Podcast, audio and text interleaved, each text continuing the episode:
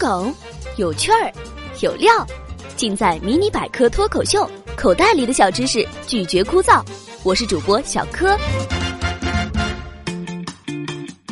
作为多年时尚弄潮儿，掐指算算自己的剁手生涯，那简直……咦，我的手指头呢？那叫一个跌宕起伏、荡气回肠，充满了浪漫主义和现实主义的悲剧色彩。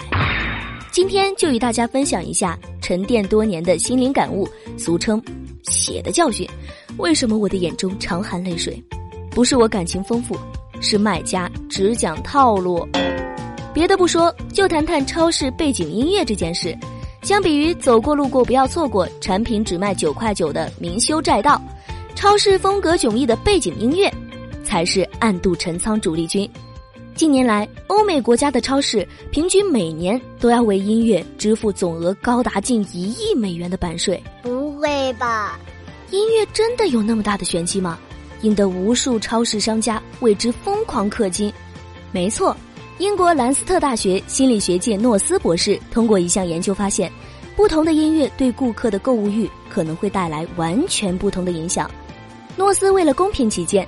在一家超市的货架上摆放了同等数量，且价格、知名度、风味儿均处于同一梯队的法国和德国葡萄酒，然后通过观察，他得到了很戏剧性的结果：在播放法国风情音乐的时候，法国酒的销量就会猛增到德国酒的五倍；而在播放德国啤酒节音乐时，德国酒的销量又比法国酒多了一倍。由此我们可以知道，不同的背景音乐。会促使消费者有不同的选择。